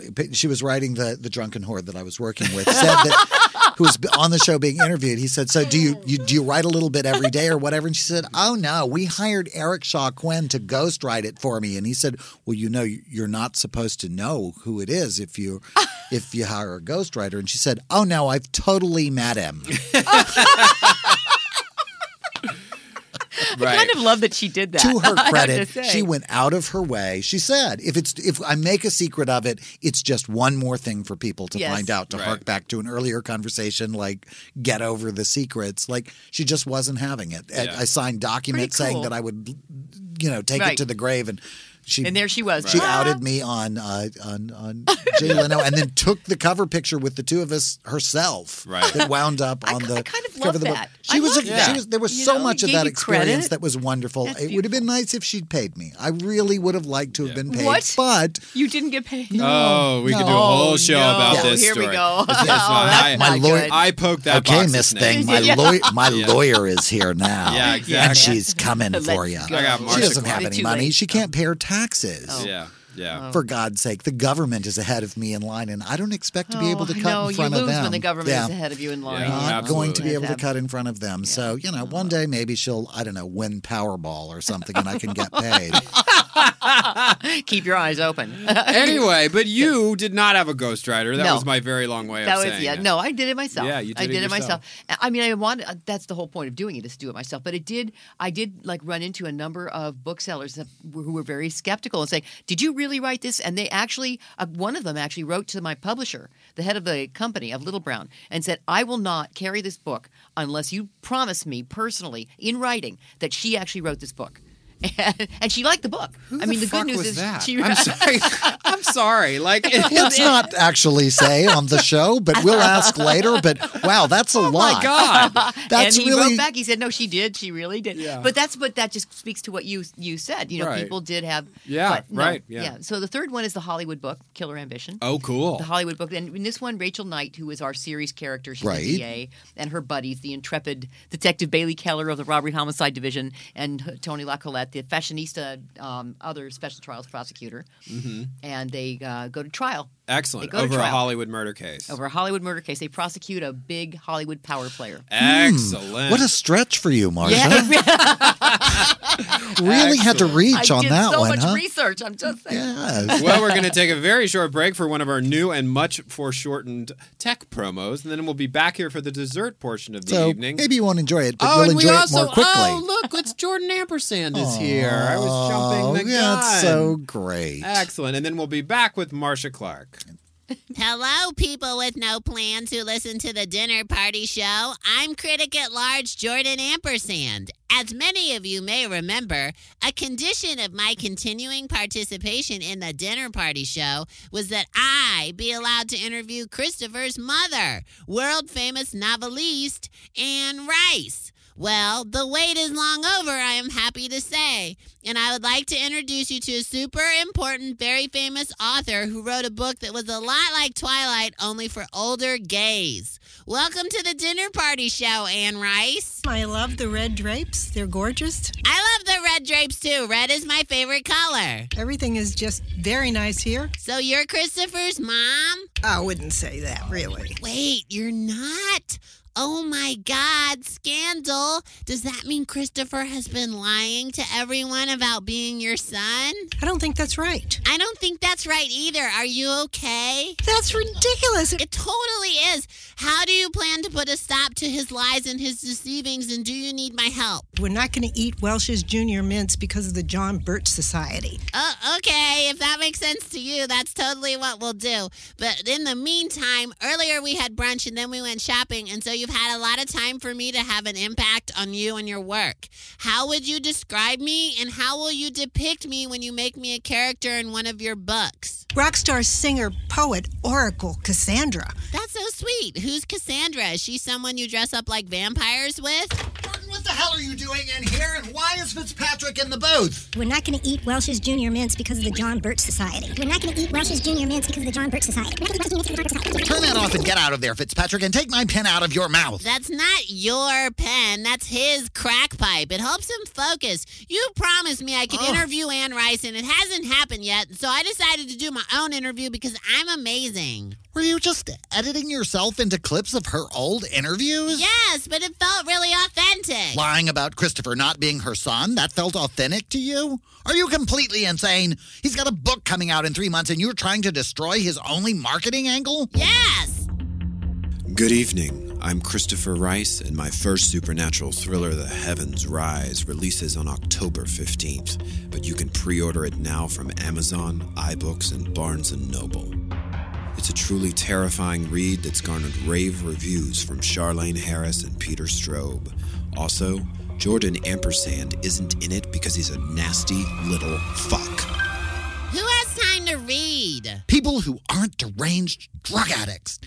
How did you get into the studio without me? I have a key. You what? Fitzpatrick made me a key while he was high. All right, so the janitor left the door unlocked. You are ignoring the elephant in the womb. Room. It's elephant in the room. There is no elephant in here, just one deranged little rhesus monkey who always acts like he's just had a Red Bull enema. My friend died from one of those. She had ah. one and then she jumped off a cliff. Then I'm going to go out on a limb and say it's the fall from the cliff that actually killed her. Whatever. When do I get to interview Anne Rice? I'm sick of waiting. Yeah, well, life in show business is mostly waiting, Jordan, which you would already know if you weren't just pretending to be in show business. Hell, our party people sometimes have to wait for months for us to do some of their favorite sketches. Why, we tried this thing a while back. They were just crazy about. We had Christopher read some of. Wait a minute. I have an idea. is it still here? Ah, Where is that? Ah, got it. Here we go. If you really want to interview Anne Rice soon, read some of this book out loud into that microphone. Are you trying to make me look dumb? I don't have to try on that one, darling. Did Anne Rice write this book? Sort of. Just start reading right here. Okay. All right. They were plump and firm, these breasts. She'd been 15 when the curses struck her, and he bit at her nipples, moving the breasts almost roughly so as to feel their weight. And then lightly he slapped them back and forth, delighting in this. His desire had been hard and almost painful to him when he had come into the room, and now was urging him almost mercilessly. He mounted her, parting her legs, giving the white inner flesh of her thighs a soft, deep pinch. This is hot. Is there a cartoon version? You are the cartoon version of everything. I want some more. Well, you should run along and read some more of that. But first, get Fitzpatrick out of that control room. Fitzpatrick, don't freebase in there. I thought we thought he went to rehab. He did, but it didn't take because it took him out early because I didn't want to lose my friend. Fitzpatrick, take whatever those are out of your nostrils now. We need to go. I have some reading to do alone.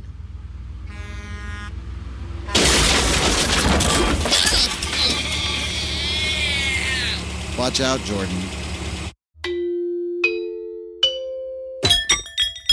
I'm Christopher Rice. And I'm Eric Shaw Quinn, and we're the hosts of The Dinner Party Show. Our show is free across a variety of platforms. To listen live every Sunday evening at 8 p.m. Eastern, 5 p.m. Pacific, head to thedinnerpartyshow.com and click on the black radio icon at the top left corner of the screen. And when we're not doing a live show, our player streams several of our most recent episodes for your continuous enjoyment. A podcast of the complete show posts to iTunes and the show archive on our website the day after the show debuts. So don't forget to subscribe and leave a good review if you like what you hear. For faster, easier downloading, we now include the entire show in a single podcast. Just look for our mono version on iTunes and in our show archive. But for those who would like to enjoy the best sound quality, we still post our show in four segments, all in stereo.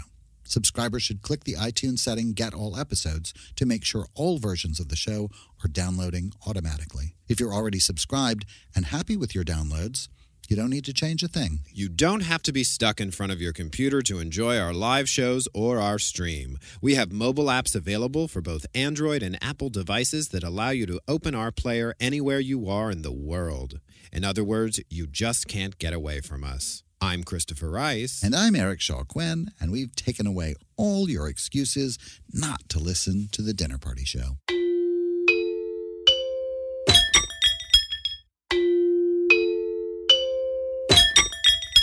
You're listening to the Dinner Party Show with Christopher Rice and Eric Shaw Quinn. And now it's time for dessert, brought to you by your sister's new husband who's had way too much wine. I mean, everybody's cheated at least once, right? I, I, I mean, am I right? The Dinner Party Show. Keep listening if you've got the stomach for it. Welcome back to the Dinner Party I was Show. just Already in progress. Eric Shaw Quinn was rapping during the break. Let's do some of your rap, Eric. rapping, I'm courtesy that- of 1984. I'm told that they don't do that anymore. I'm, I'm really relieved. I, I have to say, Uh, our a guest is Marcia Clark. She has the patience of a saint. Um, what what happened with Jordan? How did Jordan get into the studio without us? We usually let him in. I think somebody left the place open. I have Oh. no idea. I'm just relieved they didn't burn things down while they were here. Really, really, you have to do something about him. Okay, but uh, well, I try. But what was there something about a truck? I think maybe. Oh, yeah. We'll let we'll let our party people Uh, once party again people get- guess yeah. what happened uh, to Jordan Ampersand at the end of that unfortunate report. And we'll move on from him back to Marcia Clark. Before we went away for Jordan's report, we were talking about your book Killer Ambition, the third in the Rachel Knight series, which you have written, and it is a uh, it's a Hollywood murder case Yeah. that they tackle. Yeah. So a little close to home. Yeah. Yeah. You know, I just thought it would Speaking of fun. Wedge, what do you think of of what's his name getting uh, a parole here recently? Like, What's to say about because, that? Is like- there anything to say about that? I like mean, it's like I was more worried about the other prisoners. Like, Yeah. good for the other prisoners that they don't have to put up with him anymore. Like, really? oh, I've heard he's very popular. Oh, oh, Seriously. Oh, Seriously. Yeah, oh. very popular. He runs the best Oh, card game on the block, Or Is that the- something. okay. Or whatever. something. I don't want to know. Yeah, they, they can watch football with him and Yeah, he can tell I've them stories and stuff. And yeah, he's doing very Whatever. well. But yeah, it's a, it's a, the setup is that it's the, the daughter of a megastar director like Steven Spielberg, James Cameron, like that, gets abducted. She's abducted, and that leads to, and as they pursue that case, the the director himself pays the ransom, thinks that's going to get his daughter back. It doesn't, and that's when they call in um, Bailey and Rachel, and they start pursuing the case, and it leads to um, murder. Of course, murder's Right. involved, and then they um, and a long buried secret that it inspired all of it that got the ball rolling. Oh, Yeah. very cool. Yeah. It's it's a bigger book than the last two, right? It's a little bit Yeah. heftier, which I think it's like. a, you know I think it is, and Yeah. so it, it doubles as a deadly weapon, you know. and so if you're in a park and Right. somebody wants to have sex, right. You want to protect, defend yourself. you can against use the book. Are you from the Baton Rouge Sheriff's Department? Oh, yes. uh, yes, I am exactly. Well, that's good. So, what's your process? Do you like? Did you know? Do you figure out the ending first, or I'm actually working on working with an editor on my first murder mystery now, and so like, how do you go about it? What? How do you go about putting together your murder mysteries? I always start with a kernel of what is interesting to me. You know, in this particular case, it was a location um, up in the Santa Monica Mountains called God's Seat, where Hmm. you can see it's a it's this you have to climb way to the top. Which I, I actually did. And then you can see it's a vista that gives you all of the valley and all of the ocean. It's an amazing spot. That, Huh. Yeah.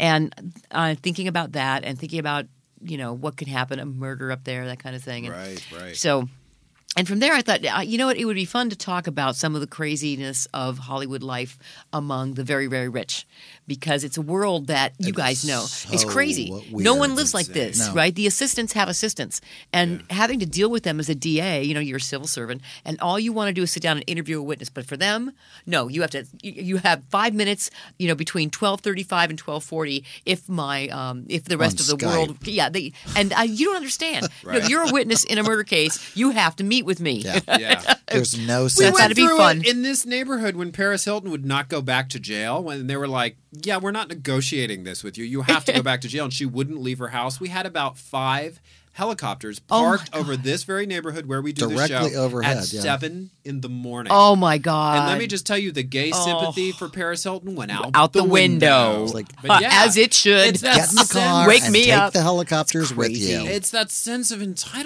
Entitlement. among the celebrities. Uh, No, Yeah. I get treated Yeah. differently by law enforcement. It's like, no, you get treated differently by juries. Apparently. yeah, apparently, yeah, that's a different story. but It's a Law lack of- enforcement won't do it. It's Yeah, a lack right. of Yeah. connection to reality. Yeah, Like we right. live in a Yeah. very sort of unreal kind of place where people Yeah. live in unreal oh. expectations of the world. And Yeah.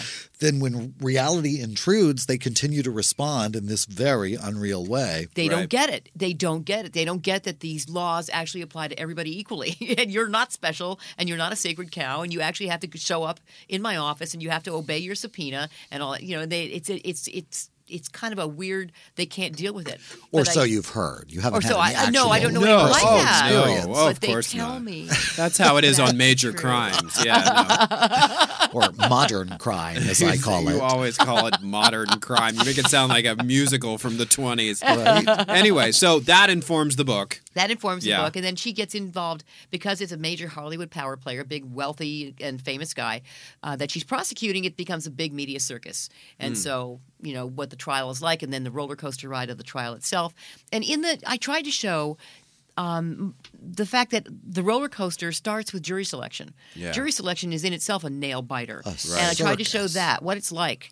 You know, the strategies that's involved. It's not just who's sitting in front of you, but who's sitting out there in the pool. If I kick one guy who's sitting right in front of me, am I going to wind up with something worse in the pool? Right. And that kind of thing. You know, so most people don't know about that. So I did a little. I, I really showed the trial from start to finish. What did you think of the joke that the guy, the the jury selection joke that the guy, the Trayvon Yeah, Martin oh. defense attorney, started with Right? with? Knock knock. Who's Like there? I get the joke, but it's Oh. like really, really, just Really? now. Let's really? tell the joke Oh. for our listeners who may Yeah. not have heard it. Knock, knock, who's there? George Zimmerman. George George, Zimmerman, who? You're on You're the jury. if you're the one who doesn't know who George Zimmerman Yeah, is, then you're we on want the jury. you. You know, 'Cause I- nobody what- doesn't know. but I have to ha say. I did not think. I I kept hearing all these commentators talking about the genius defense attorneys, and I did not think they were geniuses. Um, I thought. I, I think they were lucky. I thought they were. Well, you know what? However you feel about the verdict, I think it cannot be denied that the prosecution had a tough case. This was not a slam dunk. And mm. anytime you have a self defense case with no other witnesses, you know, the, the other witness is dead, Right. you're going to have a difficult case. It's it uphill. helps when you killed the other witness. yeah. Yeah. Yeah. Yeah. Then yours is the Like, only voice. One of the things, and we talked about this briefly before we came back. With I honestly, I honestly feel like part of the problem is that we're reacting to the. It, it's it's putting court on television. Mm-hmm. I'm reacting at my house like I'm watching a television show, but a courtroom is nothing like a television show. There are no camera pans. There are no close-ups. It's this endless, boring recitative of facts and Well, and I think they, you know, they feel a burden. Uh, They, it's it's serious to them. You know, they're deciding someone's fate, right. and their decision is going to affect someone's life very seriously. Right. And so, uh, hopefully, they, that that that affects them. I'm not sure. You know, the the puzzle to me, the, the interesting, and I, I have not resolved the question in my own mind is how much do the cameras in the courtroom affect them? They know they're there. They don't see them. Like they bury the camera in the in the wall. It's an eye in the wall. Usually, you don't see. They're not sitting there on tripods. Uh-huh. But how do they? How are they affected by their awareness that the whole world is watching? Does this make them more or less likely uh, to? Take law into their own hands, to or or more afraid of imposing, or Right. more afraid of convicting. I'm not sure. I do know that it affects witnesses, lawyers, and judges, as we've seen. Oh, God knows. Right. As you've seen personally. I honestly felt like that judge was auditioning for a film in that particular trial from way back Oh, when. did the, in in um, Zimmerman? No. No. Oh, That other one that we were other one. talking That about. Oh, yeah. other one. Yeah. The one where you became officially that Marcia Clark. that Marcia Yeah, Clark. right. Yeah. He sat down for a five-part That man interview was that aired on on like uh, what was it, Channel Four or It was something? the most Yeah. It was shameless. crazy. It was the most that ridiculous. was crazy. Yeah, he was but you know the good ridiculous. news ever since then, the judges have not been that way. Have you Good, noticed? 'cause it Judge made him look Nelson and, really and Casey bad. Anthony, he was awesome. He Mm-hmm. was amazing. I loved him. This judge too, although Here's the thing. She, I loved her demeanor. I, thought, you know, she Oh, shut that things down. Fight she Right. got in with So that cool. guy of like, I am asking a question. I have heard you, and it is over. I have ruled. Yeah. I have ruled. Do not continue to argue after I have ruled, which is good. I mean, you want a judge to control her court that way, but here's the thing. She did, in my opinion, make a mistake that might have been the crucial thing that um, really broke the prosecution's What case was in half. that? And it was this. Um, part of the in, in California, we have the same the same laws they do. By the way, stand your ground. We do. We do. Jesus. Many states do. 23. And it's not the stand your ground law that is the issue, really. They didn't even rely on it in Zimmerman. It didn't, you know, it wasn't the issue there. But part of the law here is the judge will read the instruction. If you find that the defendant was the initial aggressor in the case, and he was the one who threw the first punch, or he was the one who began the confrontation, then he does not have a right to use lethal force in self defense until hmm. he has made an effort to withdraw, stop everything, and announced his intention to withdraw, and the person who's the victim kept coming at him. Then he regains the right of self defense. That initial aggressor law was not given to the jury in Zimmerman. The prosecution requested it, and she refused. Why did she refuse? I don't know. Jeez. I don't know. And she didn't. Uh, if you see the ruling, and you can find the clip, it's on. You know, it's it's findable on the web. She just said, "That's my ruling. I understand the prosecution wants it. The defense does it. I'm not going to give it. Period." And that, to me, was one of the worst rulings I've ever seen. Because that really does, I think, affect the jury. jury's gutted their case. It decision. gutted their case. Yeah. Yeah. of course. I mean, I, to what degree the jury was really um, guided by the law, or re- as versus their gut level feeling that they agreed with Zimmerman's entire defense and they bought it hook, line, and sinker, and it wouldn't have mattered what jury instructions they got. I don't know, and we'll never know. I think. But that effectively bars the prosecution from saying the same thing. yeah. Right. It bars the prosecution from saying, hey, if you believe that George Zimmerman got out of his truck, if you believe that George Zimmerman then confronted Trayvon Martin, if you believe that George Zimmerman made an aggressive move towards Trayvon Martin, then you must find that George Zimmerman did not have the right to use that gun in self defense. Right. Because he was the initial aggressor. And there was evidence And to he back it up. You had Rachel Jeantel saying he was saying, this guy's following This me, guy's he's following, following me. me. Yeah, Heard right. him say, What are you doing here? And then get off me. Yeah. Trayvon is saying, Get off me. Yeah. I thought that's plenty of evidence to justify the instruction. Yeah. So, Jesus. yeah. It just it's one of the most. It it just it just tore me up. And then the president's address of it was I thought timely and and well Yes. measured. Yes. Um, in Yes. responding to, but also kind of calling the question of really at what point is this? Mm-hmm. At what point is it a crime to follow some kid? Like, if Mm-hmm. you are the ho- what is what was it neighborhood watch guy? It's your job to see Trayvon gets home safe. He was lived just in that going neighborhood. home. Lived in Yeah. the neighborhood. So the thing is to say to him, and he never did, and he admitted he never did, I'm neighborhood watch. I just want to know if you live here. What are you doing here? And he did say, according to Jeantel, she heard somebody say, "What are you doing here?" Mm-hmm. And uh, and I- and Trayvon responded, you know, and and then there was a tussle. I mean, that's when Yeah, right. it all happened. But he didn't identify himself as a neighborhood watch guy. And and it seems to me that would have been Sounds number predatory. Is what, Yeah. to not identify yourself in that way. I'm neighborhood watch. I want to know what you're doing in this alley. stalking Yeah. people. Right. I, I had a thing with years ago. I was going home to my parents. I was driving down the hill. It was at night. I had the top down on the car, and I stopped under a stoplight to close the top mm-hmm. because I knew the lights wouldn't be on. It wouldn't be bright enough in my parents' driveway, and the radio was on, and it disturbed one of the neighbors. I, I'm still sorry. If you're listening, I'm still sorry. Really didn't mean to do that. But he just came up to my car with a flashlight and said, you know, what are you with light in my eye? What are you doing here?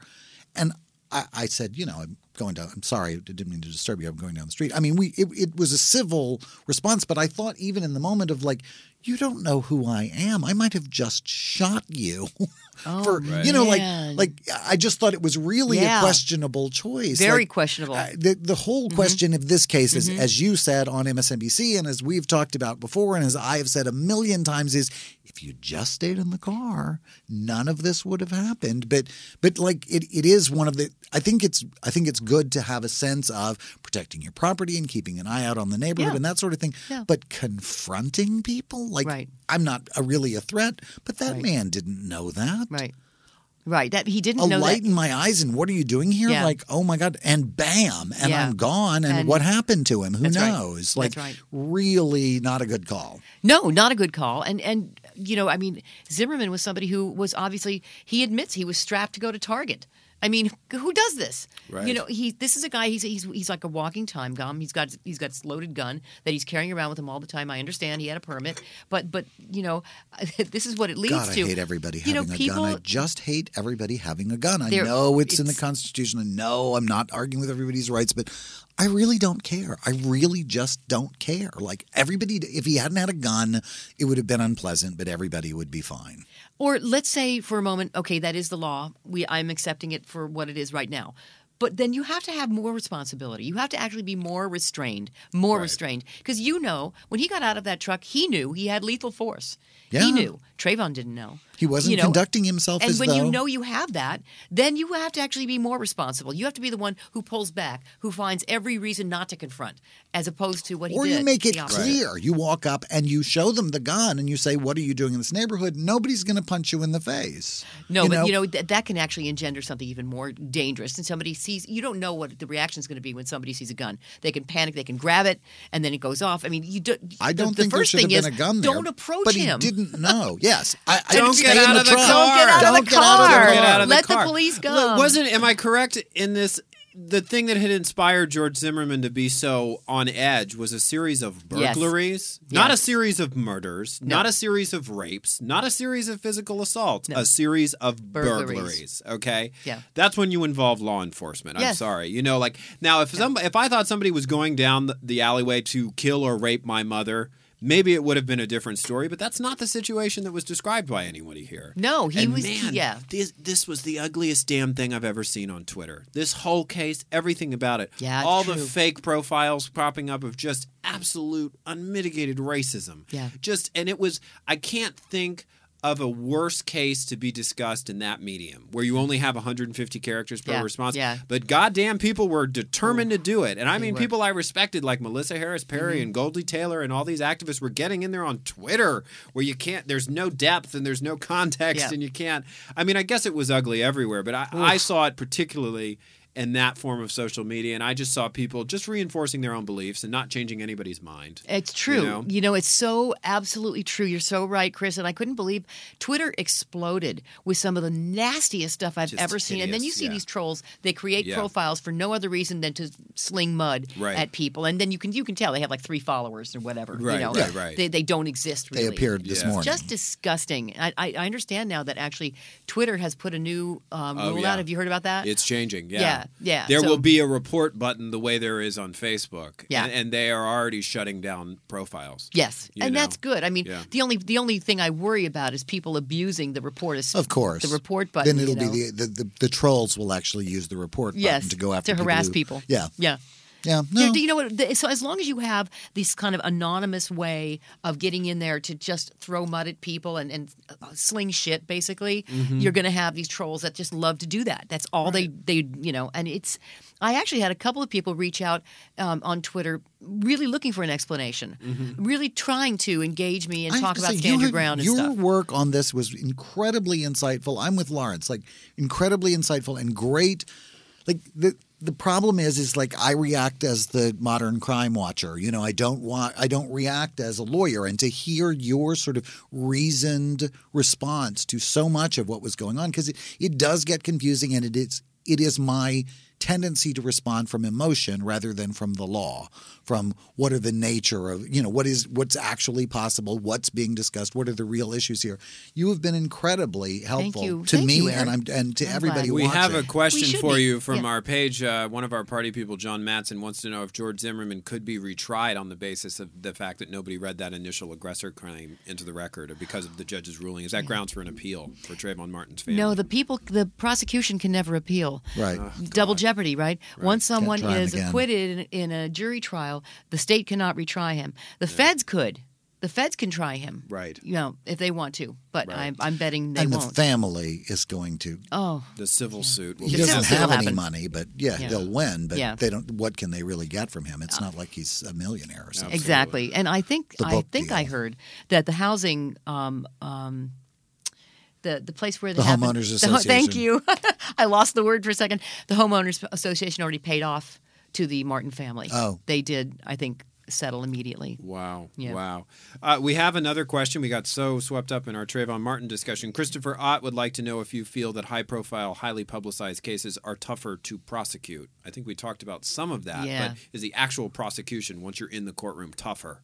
Yeah, I mean, it, it, it it's tough from start to finish. There is Mhm. no question about it.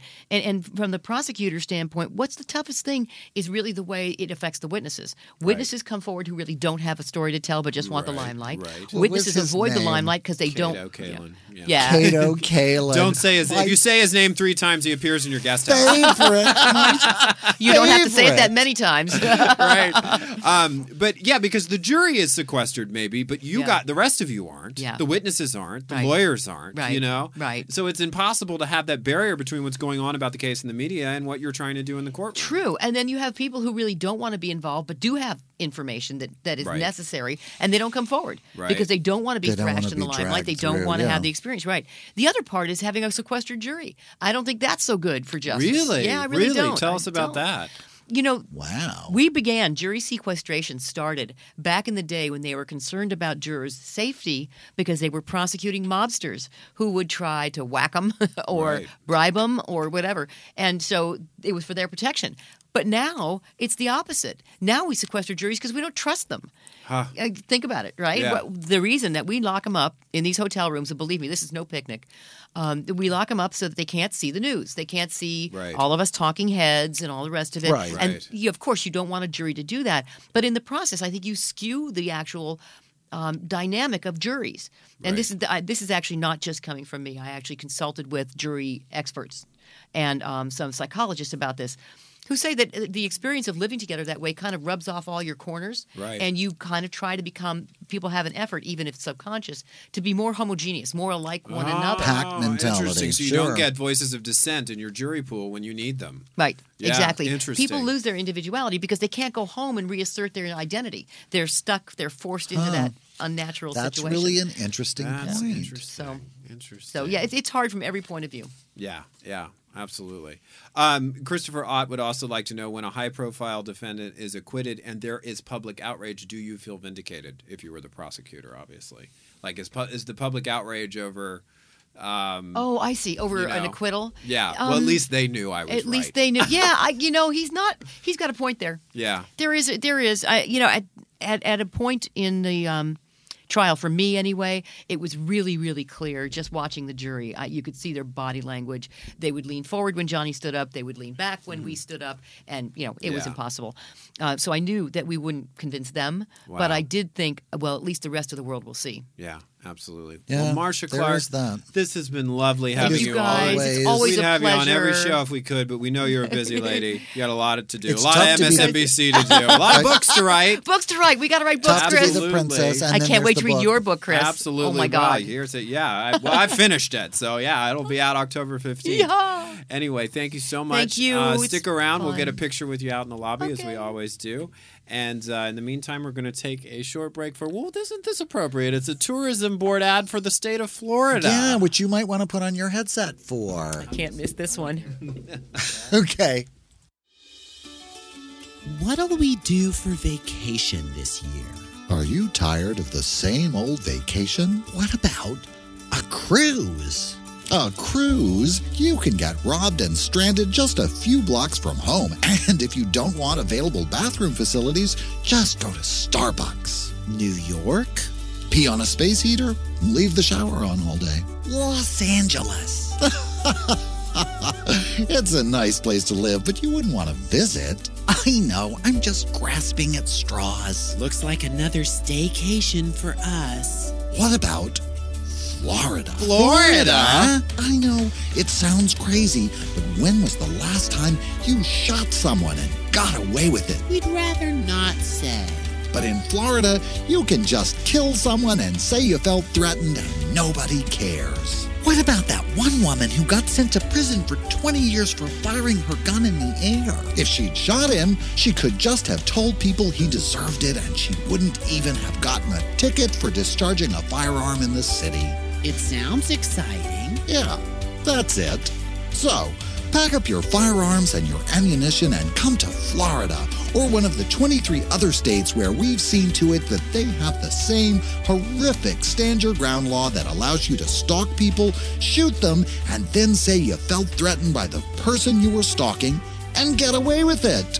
This year, instead of going on another luxurious vacation, come spend time with the out of control boa constrictor population in Florida, a state so awful even Anita Bryant doesn't live here anymore.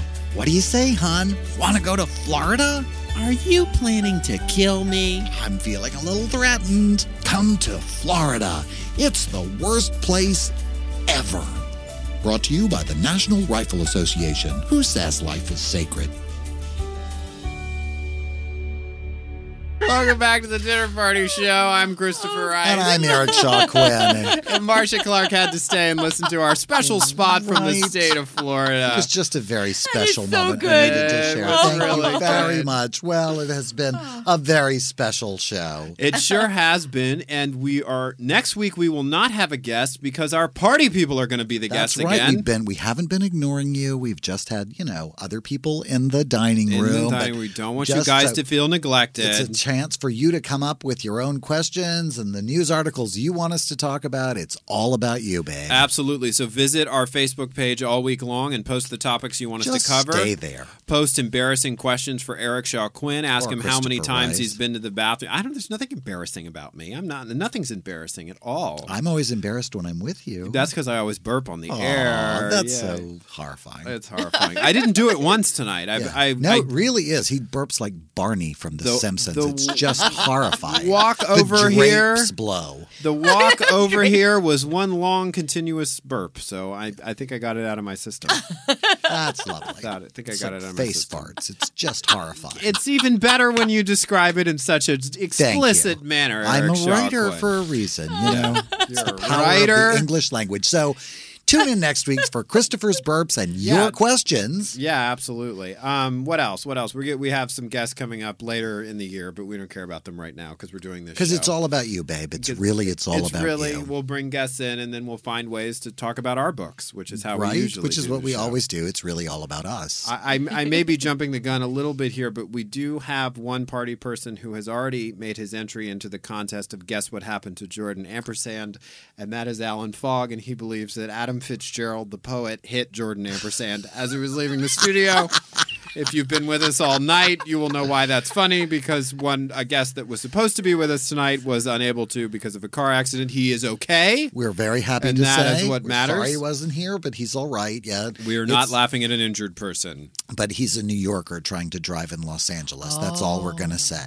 I once read on the blog LA East, you know, or LAist, however you say LAist? it, LAist, that um, New Yorkers often tried to demonstrate how they were so much smarter than Angelenos by not being able to get around a city that wasn't a rectangle. Yeah, Yeah. it's really it's a challenge. It is. It's a big challenge. So.